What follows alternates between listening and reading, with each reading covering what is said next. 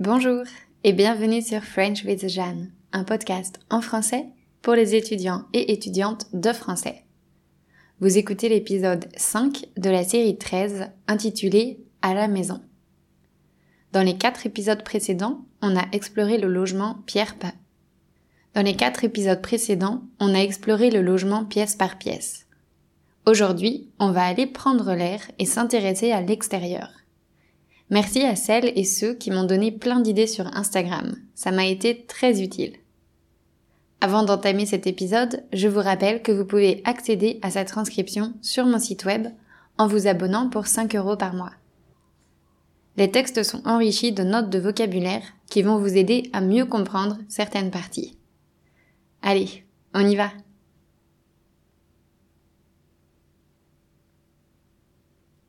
On va commencer par aller en ville, où les logements avec extérieur sont évidemment plus rares qu'à la campagne. Néanmoins, si vous habitez dans un appartement, vous avez peut-être la chance d'avoir un balcon. Certains balcons sont minuscules, trop petits pour y mettre une table. D'autres sont assez grands pour faire tenir une table et des chaises, et même plus de meubles. Sur un balcon, on peut trouver plein de choses différentes. Certaines personnes y aménagent un petit coin sympa pour manger ou glander, avec un fauteuil et des coussins afin de profiter au maximum de leur espace extérieur. D'autres personnes préfèrent l'utiliser pour y mettre des choses encombrantes, comme leur vélo ou leur machine à laver. Pour celles et ceux qui aiment cuisiner, avoir un balcon permet de faire pousser quelques légumes et plantes aromatiques. Ils installent une jardinière, c'est-à-dire un pot assez long et profond, et plantent des graines dedans. Ça pousse mieux quand c'est à l'extérieur.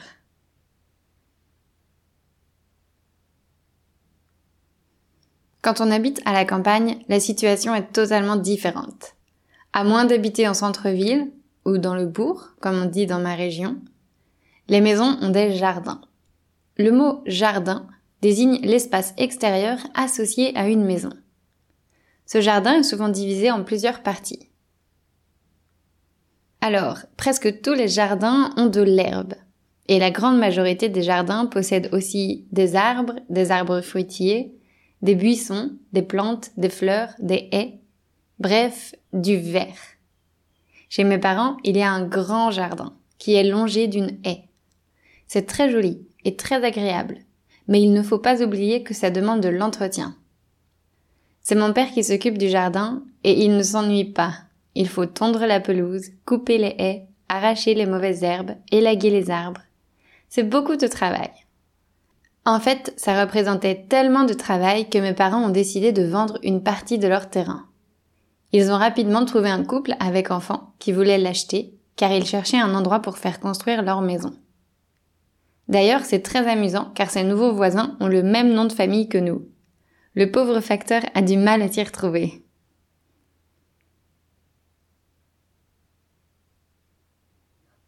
Les familles avec enfants installent souvent des jeux dans le jardin une balançoire, un toboggan, un bac à sable, un trampoline. J'ai tellement de souvenirs joyeux de moments passés dans le jardin avec mon frère et ma sœur. On s'amusait comme des petits fous quand on était dehors. On faisait du vélo ou du roller, on jouait au loup ou à cache-cache, on jouait au basket, au volet, au badminton, au foot, on faisait de la corde à sauter et de l'élastique, on faisait des courses de roulade et des batailles d'eau en se criant dessus, on attrapait des insectes, me souvenir de tout ça me rend très nostalgique. Je me souviens aussi de conversations que j'avais avec mon père et ma sœur. On s'allongeait tous les trois dans l'herbe, à la tombée de la nuit, on regardait le ciel et on discutait de tout et de rien. Mon père a toujours aimé observer et contempler, et il aimait regarder le ciel étoilé dans le silence de la campagne. C'était des moments magiques.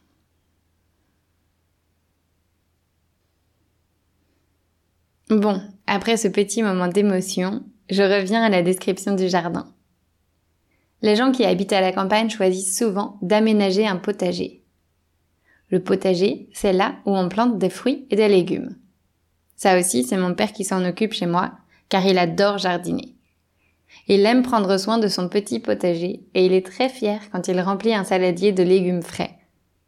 J'avoue que les légumes sont meilleurs quand ils viennent du potager. Alors, voici une petite liste non exhaustive de ce qu'on peut faire pousser en France. Des tomates, des patates, des poivrons, des aubergines, de la salade, du chou, des courges, des citrouilles, des haricots, des framboises, des raisins, des fraises, des poires, des pommes, etc. Mes souvenirs avec le potager sont nettement moins joyeux que ceux que j'ai évoqués avant. Je n'aimais pas du tout quand il fallait aider papa à ramasser les patates en restant accroupi pendant une heure ou deux sous le soleil. Mais ce que je détestais le plus, c'était ramasser les haricots verts. Les feuilles des haricots verts provoquaient des démangeaisons super désagréables. Ma mère y étant allergique, elle ne participait pas à cette tâche, et mon frère, ma sœur et moi lui en voulions horriblement. Alors, pour entretenir un jardin, il faut pas mal d'outils. D'ailleurs, beaucoup de jardiniers installent un petit cabanon près de leur potager où ils stockent tout leur matériel. Une pelle pour déplacer la terre, un râteau pour ratisser le sol, un motoculteur pour retourner la terre, des tuteurs pour faire grimper les tomates, des ciseaux pour couper les mauvaises herbes, de grillage pour protéger les légumes des animaux. Hmm, c'est à peu près tout mon vocabulaire pour parler du potager. C'est quelque chose qui ne m'a jamais vraiment intéressé, alors j'ai peu de connaissances à ce sujet. Ah, je peux tout de même ajouter que de plus en plus de personnes font du compost. Le compostage, c'est un processus de transformation des déchets organiques. En d'autres mots, on prend tous les déchets naturels, comme des épluchures de légumes ou les coquilles d'œufs, et on les regroupe. Ces déchets se décomposent et de petits vers de terre en mangent une partie. Le reste est appelé le compost, et cette matière est très riche pour la terre. Elle peut servir de fertilisant pour le potager. C'est donc un moyen de recycler ces déchets organiques, et je crois que de plus en plus de personnes font du compost. Il y a aussi des personnes qui aiment avoir des animaux dans leur jardin. Des chats et des chiens, bien sûr, mais aussi des poules qui peuvent donner des œufs frais, des lapins, des chèvres ou des moutons. Ça aussi, c'est du boulot, mais c'est sympa d'avoir des animaux.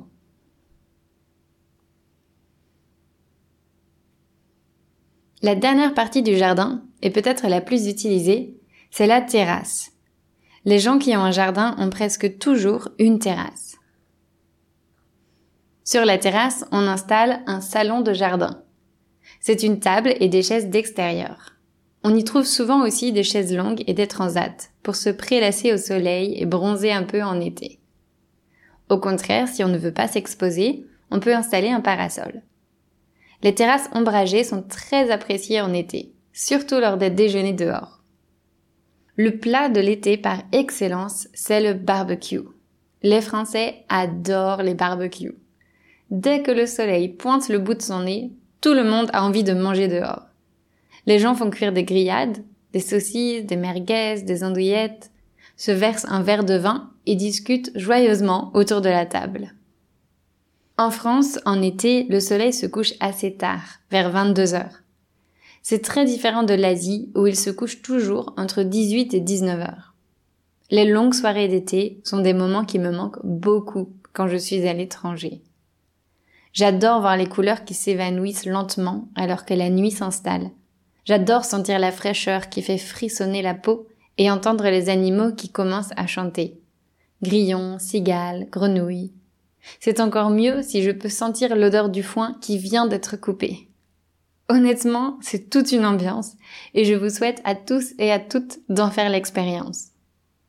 Bon, il y a bien une chose désagréable, ce sont les moustiques mais eux, on les trouve partout dans le monde.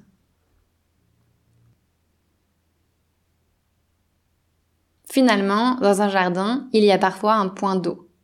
Ce n'est pas systématique, mais je crois que les gens aiment avoir une source d'eau à proximité. Ça peut être une fontaine, un bassin, un étang ou une piscine. Les jeunes parents installent souvent une piscine gonflable pour leurs enfants.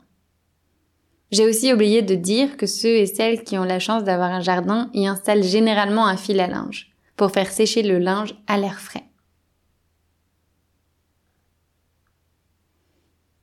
Pour terminer cet épisode, je vais suivre la suggestion d'une autre prof de français et vous transmettre quelques-unes de mes observations concernant l'utilisation des espaces extérieurs en France et en Asie.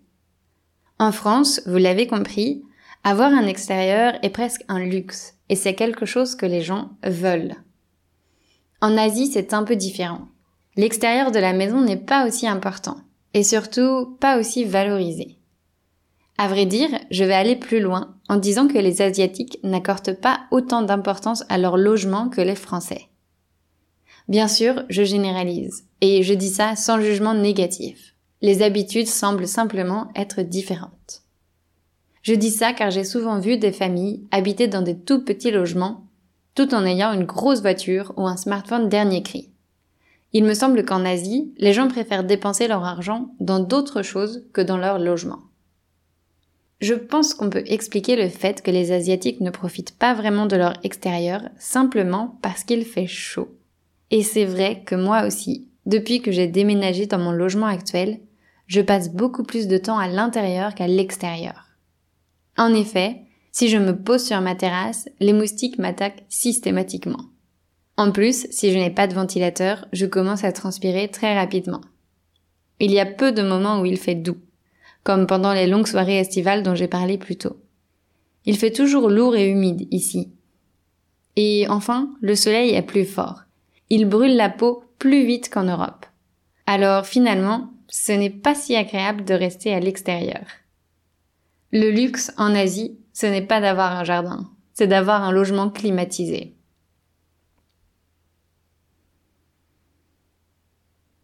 Et voilà, c'est déjà la fin de la série 13.